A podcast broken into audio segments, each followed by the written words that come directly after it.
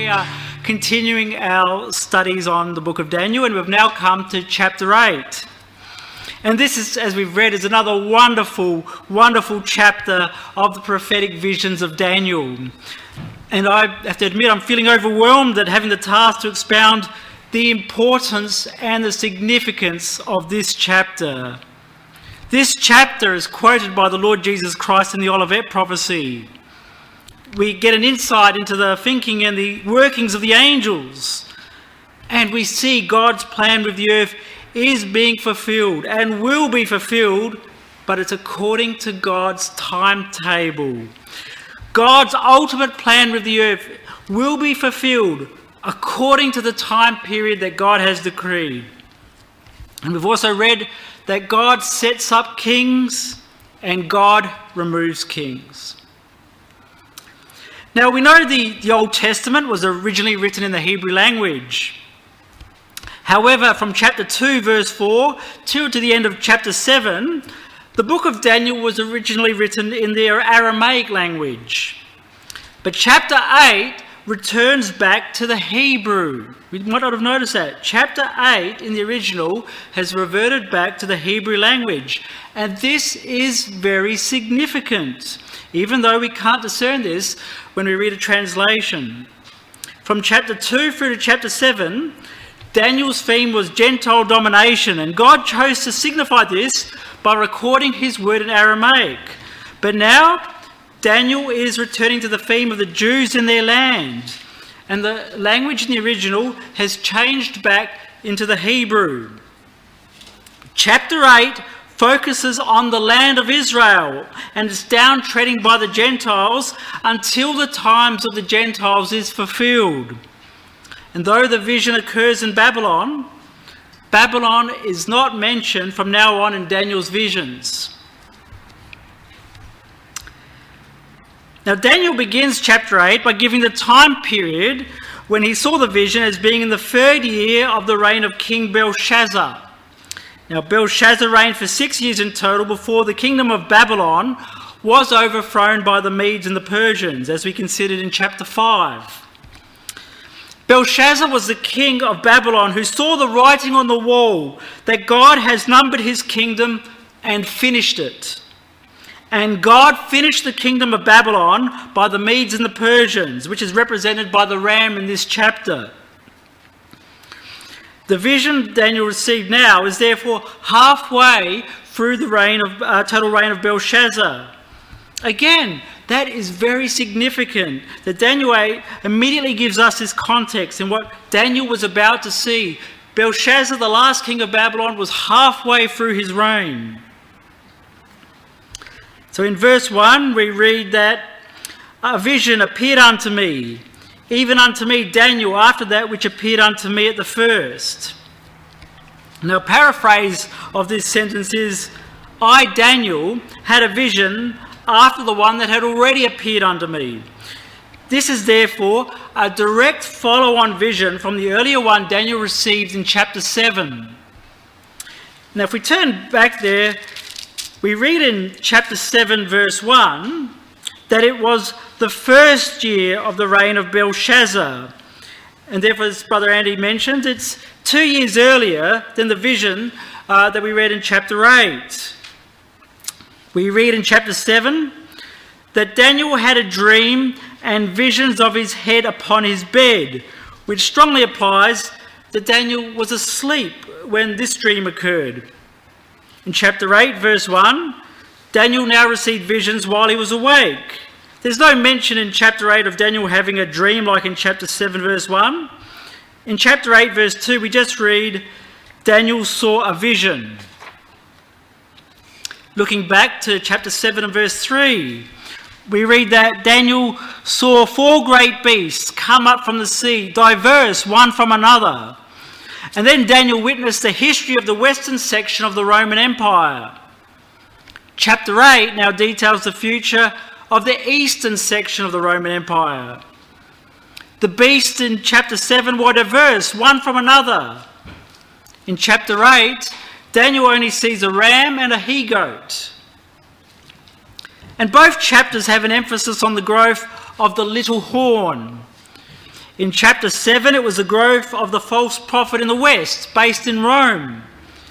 In chapter 8, it was the growth of the military power in the East, based in Constantinople. So if we turn back to chapter 8 and verse 2, we read there that Daniel saw in the vision that he was in Shushan the palace. And as we know, Nehemiah was the cupbearer in Shushan the palace, which was the center of Persian rulership, as we read in Nehemiah chapter 1 and verse 1 and, and in Esther chapter 1 verse 2. And now some commentators believe that Daniel was actually in Elam, being Persia, not just having a vision he was there, as, as his most natural reading of this verse indicates. And well, he may have been there on an errand of the king, as we see in verse 27 and I rose up and did the king's business. However, I believe the weight of evidence is that Daniel was only there in vision.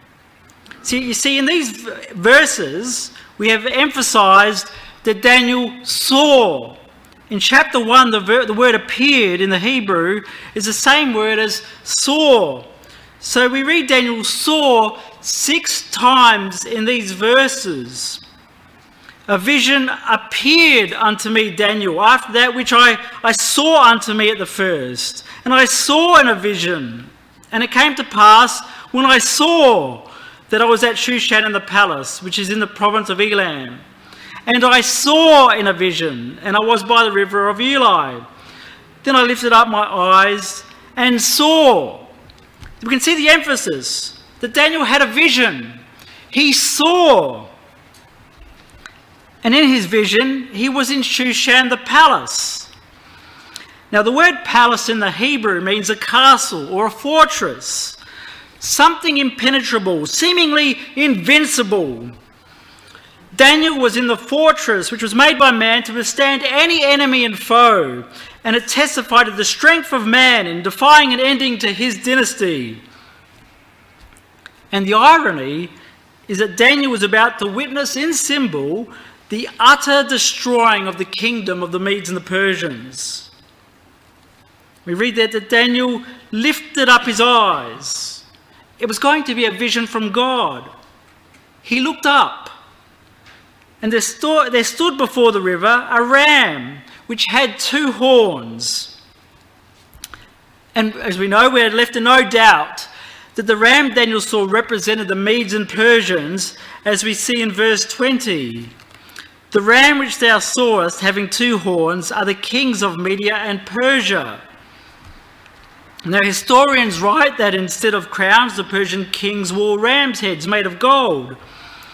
Archaeologists have, have also unearthed coins, with per, uh, coins from Persia with a ram's head imprinted on them.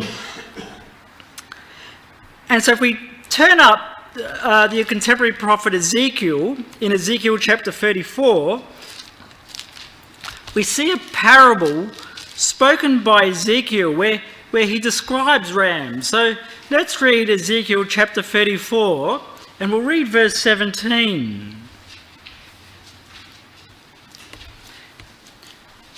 And we read there, And as for you, O my flock, thus saith the Lord Yahweh, Behold, I judge between cattle and cattle, between the rams and the he goats. It's interesting that Ezekiel mentions rams and he goats, the two animals seen by Daniel in chapter 8.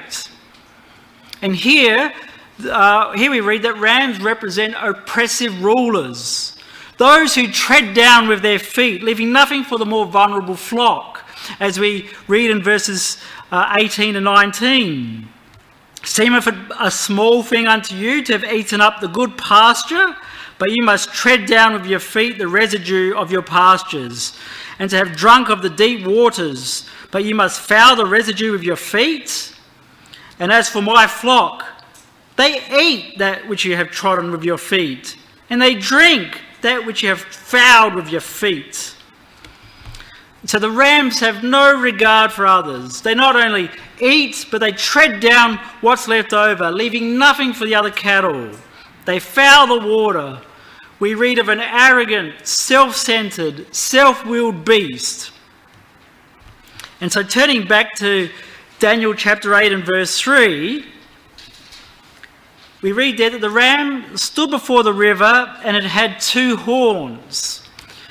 And so the two horns uh, represent the, the dual monarchy of the Medes and the Persians ruling in the kingdom. And we read there that the two horns were high. And so horns symbolize power. And the power of the Medes and the Persians far exceeded uh, that of the Babylonish Empire. The two horns were high. And so the word high in the Hebrew is the Hebrew word gorboa. And according to Strong's means elevated, powerful, and arrogant.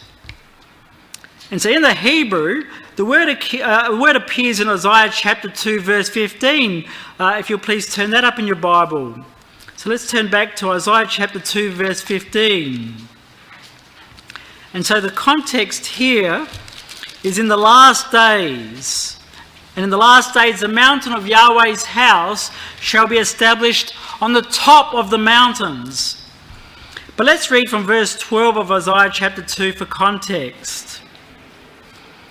For the day of Yahweh of hosts shall be upon everyone that is proud and lofty, and upon everyone that is lifted up, and he shall be brought low. And upon all the cedars of Lebanon that are high and lifted up, and upon all the oaks of Bashan, and upon all the high mountains, and upon all the hills that are lifted up, and upon every high tower, and upon every fenced wall. And so the word high in verse 15 uh, the high towers is also Gorboa in the Hebrew. So if God's house will be established on the top of the mountains, it follows on that everything that is high, from, which is from the kingdom of man, we brought low and humbled before the power of God. And the word Gorboa also occurs in chapter 5, verse 15. If you turn over a few pages to there. And the mean man shall be brought down, and the mighty man shall be humbled, and the eyes of the lofty shall be humbled. So the word lofty here is the Hebrew word gorboa. And again, we read of the lowering and humbling of what is high, being the eyes of man. And as we read in verse 16, but Yahweh of hosts shall be exalted in judgment and God that is holy shall be sanctified in righteousness. God who is holy will, be, uh, will alone be exalted in judgment, uh, uh, exalted in judgment upon that which is high and lofty. And so if we turn over a few more pages to chapter 10 and verse 33, we read there Behold, the Lord, Yahweh of hosts, shall lop the bow of terror and the high ones of stature. And the, sorry, and the high ones of stature shall be hewn down, and the haughty shall be humbled. So it's actually the word haughty in this verse, which is the Hebrew word gorboa. So again, in a few chapters, Isaiah has this theme of the pride and the haughtiness of man being humbled by the judgments of God. So that which is high and lofty in man's estimation is soon humbled when faced with the judgments of God. And Daniel was about to witness the pride of the Medes and the Persians, utterly humbled by the decree of God that the Grecians were going to be the next world empire. So, turning back to chapter 8 and verse 3, we read of the two high horns. So the ram represents the dual kingdom of the Medes and the Persians, and the horns represent two distinct powers of the kingdom. They were both high, but as we see in verse 3, but one was higher than the other, and the higher came up last. At the beginning of the dual empire of the Medes and Persians, it was the Medes who were the ancient and dominant power. The Persian Empire was of little historical political consequence.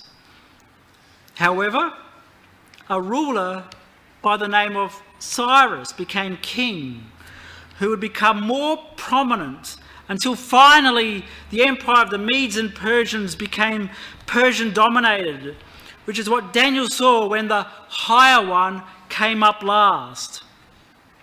The Median kings reigned for only two years, whereas the Persian kings reigned for 209 years.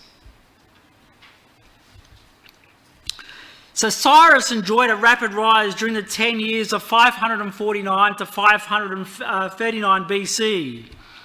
And this is what Daniel saw in verse 4, where he saw that no beasts might stand before him. The Persians, they came from the east which is why Daniel saw the ram push westward and northward and southward, but not eastward, because he came from the east.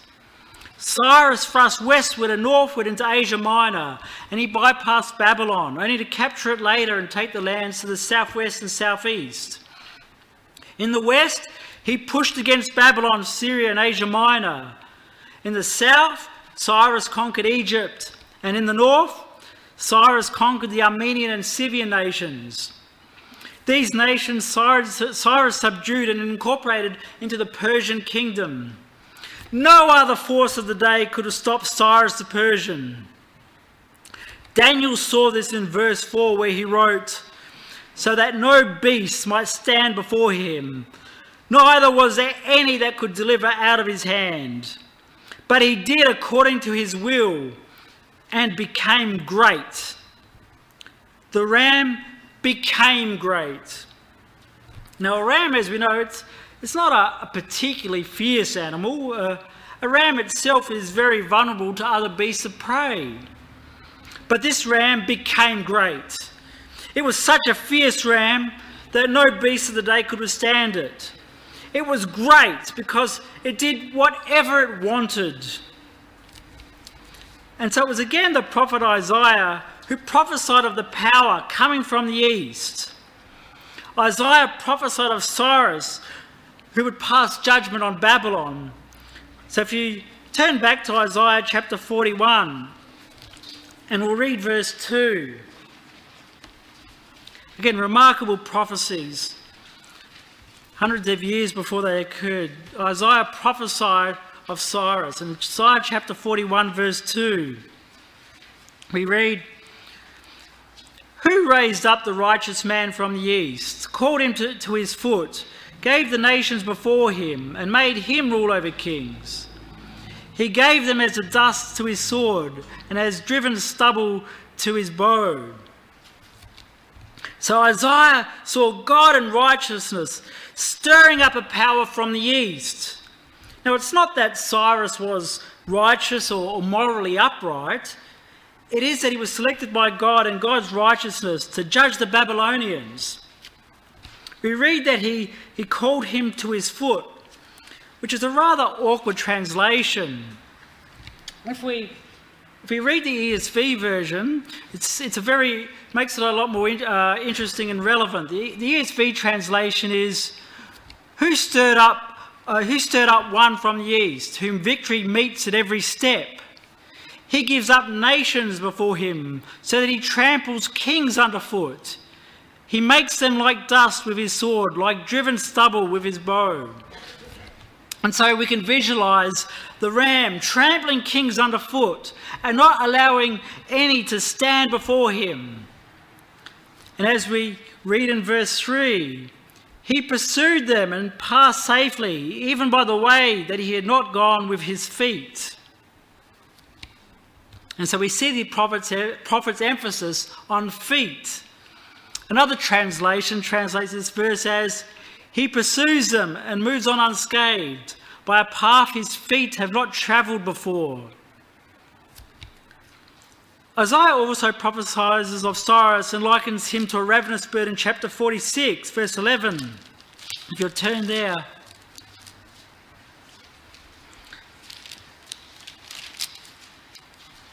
We read in Isaiah chapter 46, verse 11 Calling a ravenous bird from the east, the man that executeth my counsel from a far country. Yea, I have spoken it. I will also bring it to pass. I have purposed it. I will also do it. It was Cyrus, the king of Persia from the east, the horn which grew higher, who was called by God to execute his counsel. Here we read that he was called a ravenous bird, or as it is also translated, a bird of prey. Cyrus extended the territory of the Persian Empire as directed by God.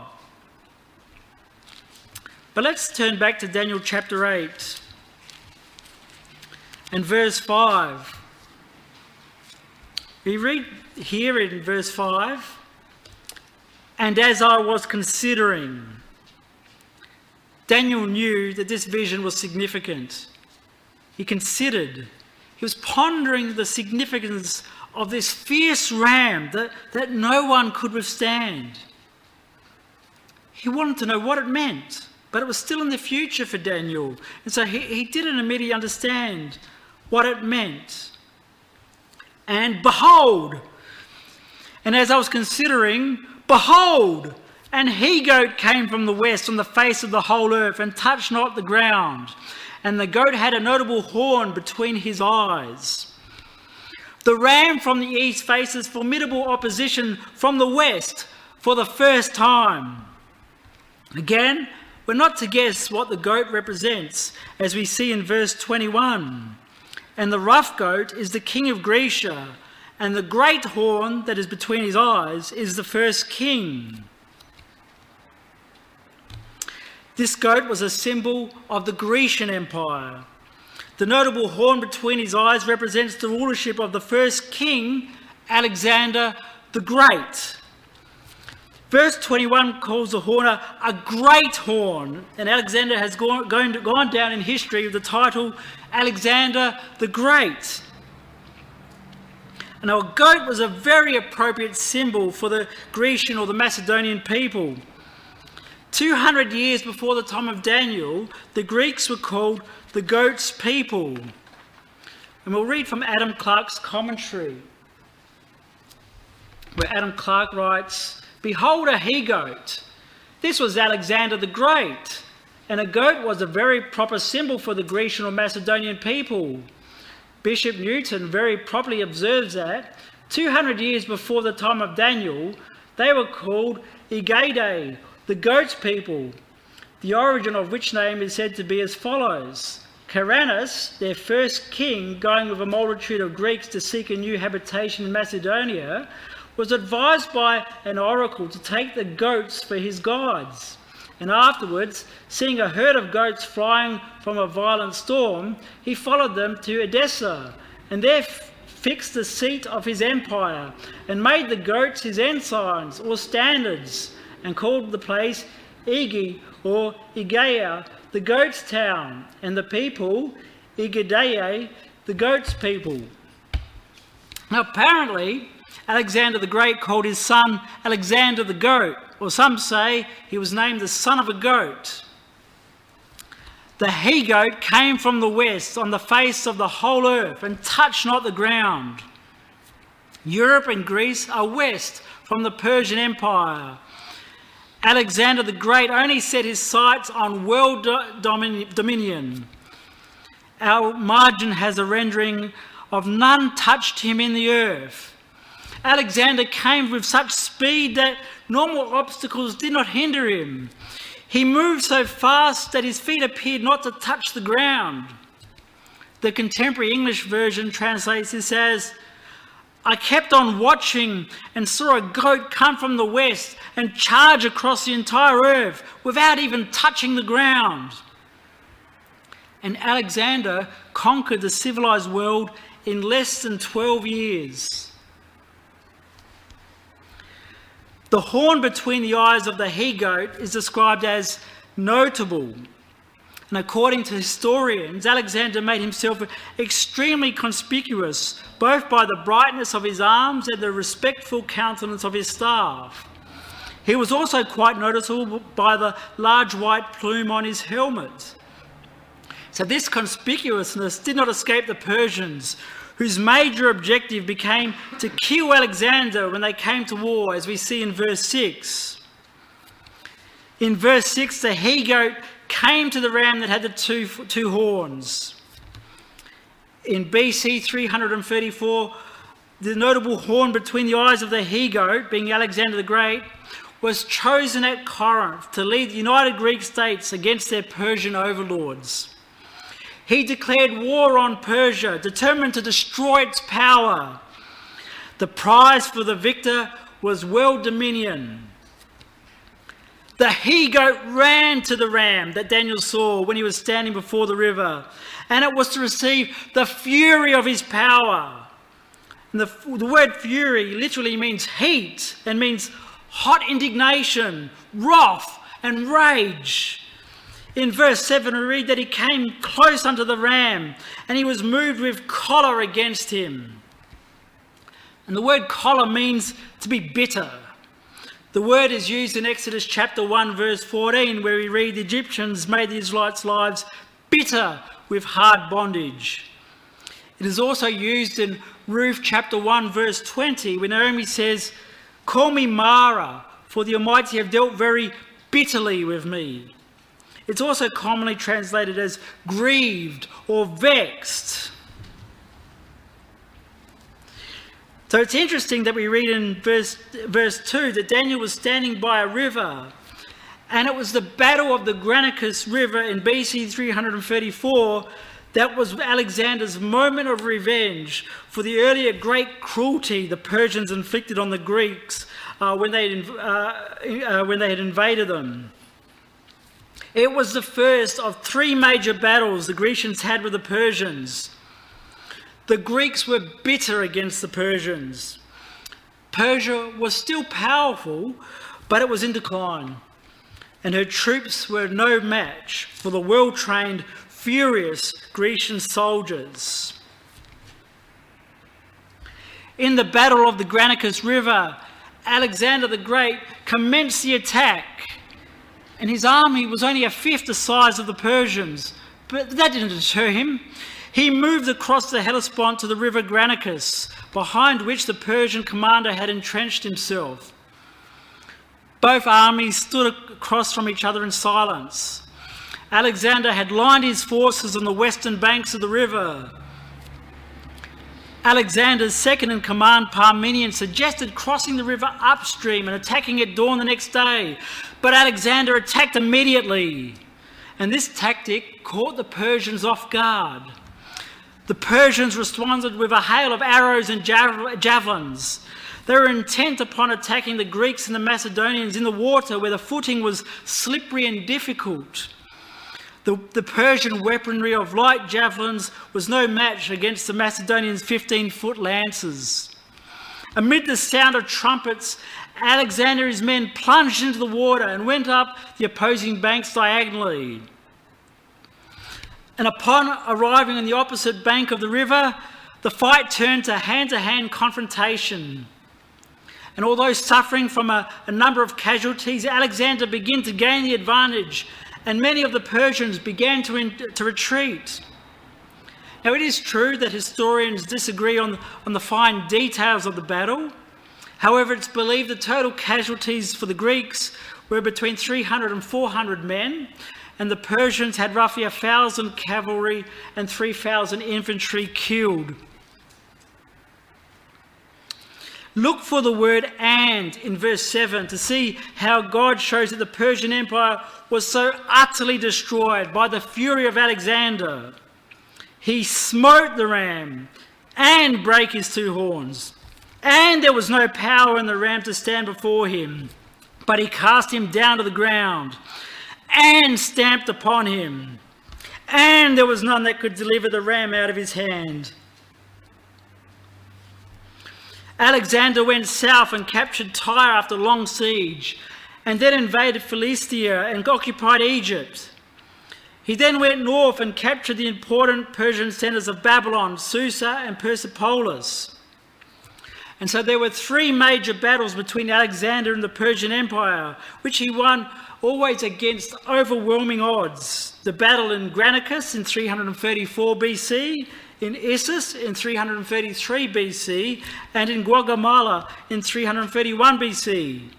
In the end, the Persian Empire was smitten, broken, and stamped to the ground.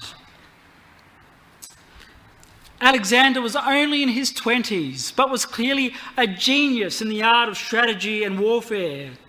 In 15 years of conquests, Alexander never lost a battle. His methods of warfare are studied by military strategists to this very day.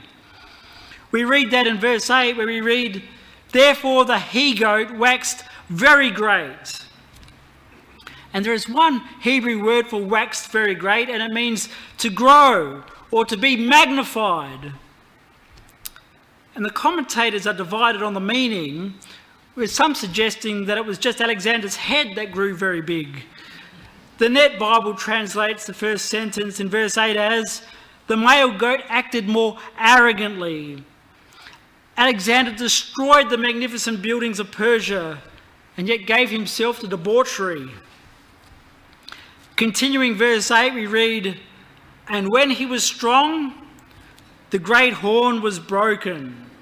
At the height of the power of the Greek Empire, Alexander was struck down with a fever and died at the age of 33 in Babylon. And how he died, we don't really know. Some believe Alexander was poisoned. Some think it may have been from alcoholic liver disease. And another theory is he may have died from typhoid fever which was common in Babylon. And Alexander's death was so sudden that when reports of his death reached Greece, they were not immediately believed. And Alexander had no obvious or legitimate heir. His son Alexander IV was born after Alexander's death. According to Diodorus, Alexander's companions asked him on his deathbed, To whom would he bequeath his kingdom? And his reply, To the strongest. the, the horn of Alexander was broken, and his successor would not come from his bloodline. His older half brother, Philip Aridaeus, and his son Alexander IV, they were both murdered. And so, verse 8 continues The great horn was broken, and for it came up four notable ones toward the four winds of heaven. The empire was divided up between four generals of his army. Lysimachus ruled over parts of Thrace and parts of Asia Minor in the north. Cassander ruled over Macedonia and Greece in the west. Seleucus took Syria and the territory to its east. And Ptolemy took control over Egypt in the south. They took control over the four winds of heaven, meaning toward the four quarters of the world. And we read in verse 9 And out of one of them came forth a little horn. Out of one of the four horns came forth a little horn with humble origins. But then we read the horn waxed exceeding great. The Roman Empire rose after conquering the Ptolemy kings, one of the four divisions of the Grecian Empire. And though it was very small at its beginning, Yet it was very great at the zenith of its power. Now we read of the rise of the little horn in chapter 7, verse 8. Turn back a page, we'll read that verse.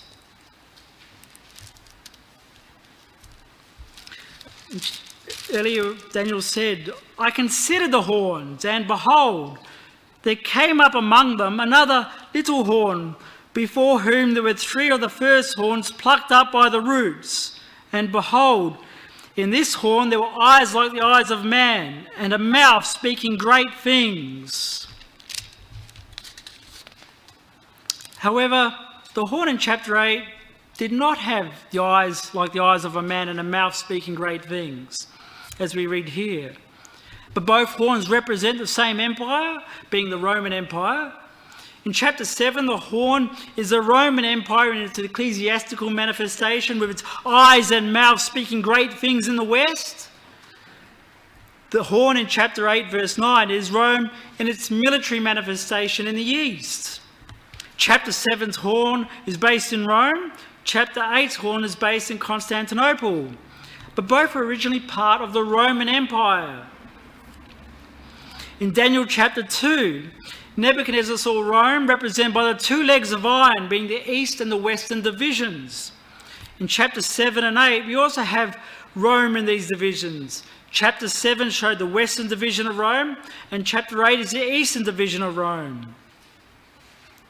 So, turning back to chapter 8 and verse 9, we read that this horn waxed exceeding great toward the south and toward the east and toward the pleasant land. The Romans immediately went toward the south and conquered Egypt, a province of their empire. They went toward the east and also conquered Syria and made it a province. Then the Roman Empire went toward the pleasant land, being the land of Israel.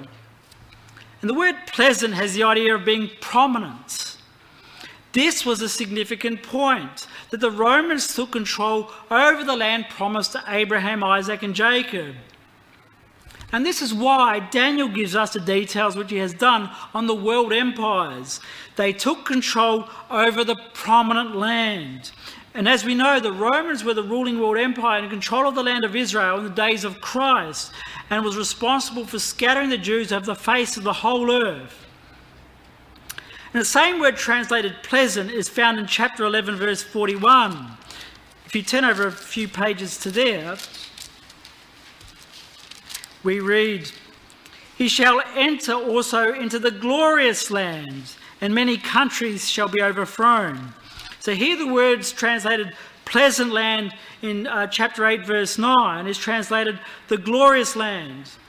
And both times we read of the glorious land being conquered and the time of its glory still to be in the future. But turning back to chapter 8 and verse 10,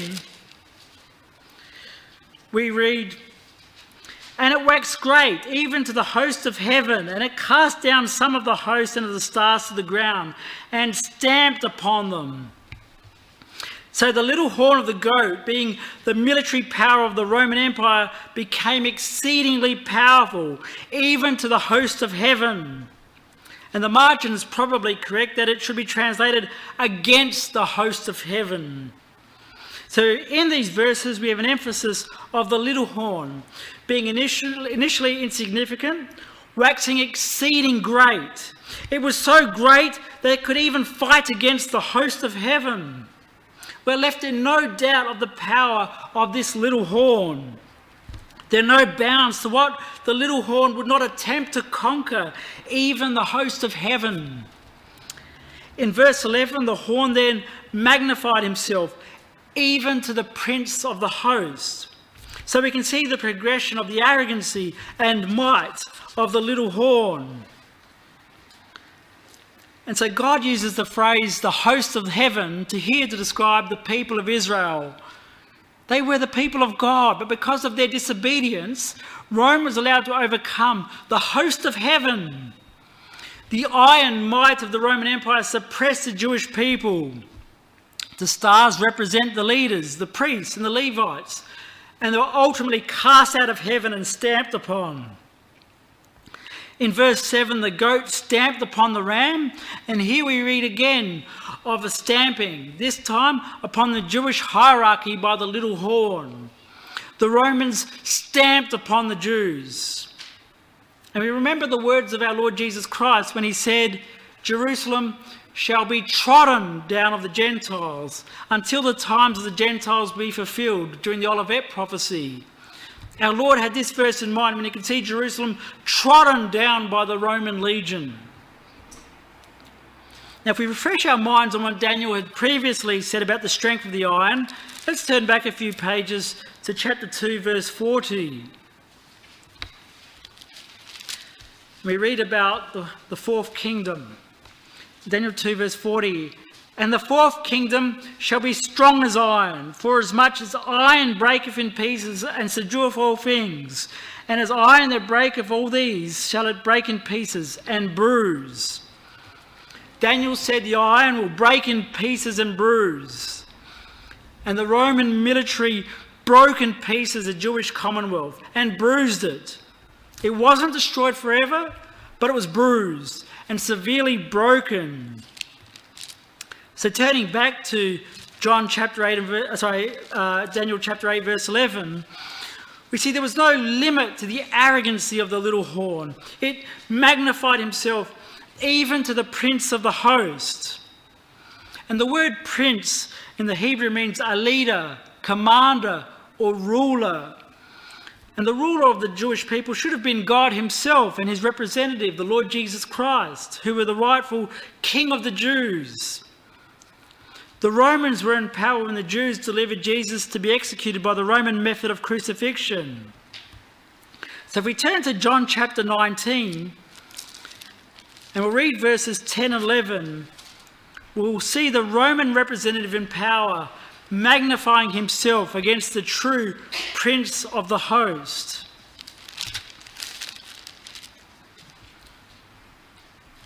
We read there Then said Pilate unto Jesus, Speakest thou not unto me? Knowest thou not that I have power to crucify thee and have power to release thee?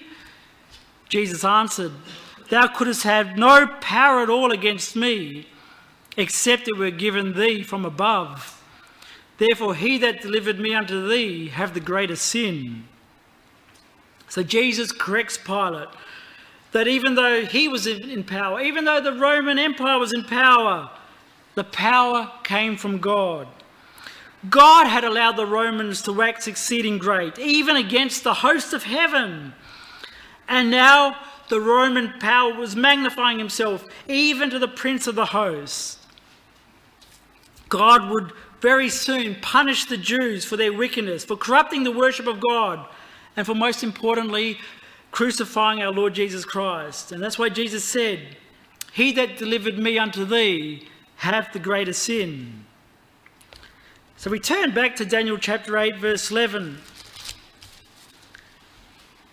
And we read towards the end of his vision, Daniel says there in verse 11, Yea, he magnified himself even to the prince of the host. And by him the daily sacrifice was taken away, and the place of his sanctuary was cast down. The little horn which waxed, which waxed great and arrogantly would destroy the temple and cause the Jews to be scattered to the four corners of the earth. When the Romans destroyed the temple in AD 70, it was no longer possible to offer the, the morning and the evening daily burnt offering but even more so by the power of the Romans in crucifying Christ. The symbols of the law, the offerings and the sacrifices that were taken away by the perfect sacrifice of our Lord Jesus Christ. And if we read verse 12, we read, And an host was given him against the daily sacrifice by reason of transgression. And so the margin's probably more correct. And so if we read from the margin, we read, and the host was given over for the transgression against the daily sacrifice. And this is referring to the Jewish people who were given over to the persecution of Rome because they completely defied the laws of God. Daniel clearly tells the Jews that it was purely because of their transgressions, which was the reason of Rome's triumph over them. And our paraphrase translation, verse 12 says, Because of rebellion, Yahweh's people in the daily sacrifice were given over to it. As we just read in John chapter 19, Jesus said, He that delivered me unto thee has the greater sin. And so we'll then conclude our Bible class tonight with the end of verse 12 where we read, and it cast down the truth to the ground, and it practiced and prospered. Ecclesiastically, as well as military, the truth was cast to the ground. Out of the Roman Empire formed the Roman Catholic Church, and the truth was cast to the ground. The Roman Catholic Church is renowned for its prosperity. The latest estimation of its wealth was $30 billion. It indeed practiced and prospered. Rome began as a pagan military power in opposition to the Jews and then Christianity, and afterwards as a paganized false Christian power in opposition to the truth where it has indeed prospered. And that was the end of the vision which was granted to Daniel. And next class, we'll, we'll continue looking at this fascinating chapter where Daniel and the angels themselves were given further instruction to the meaning, the time periods, and the consequences thank you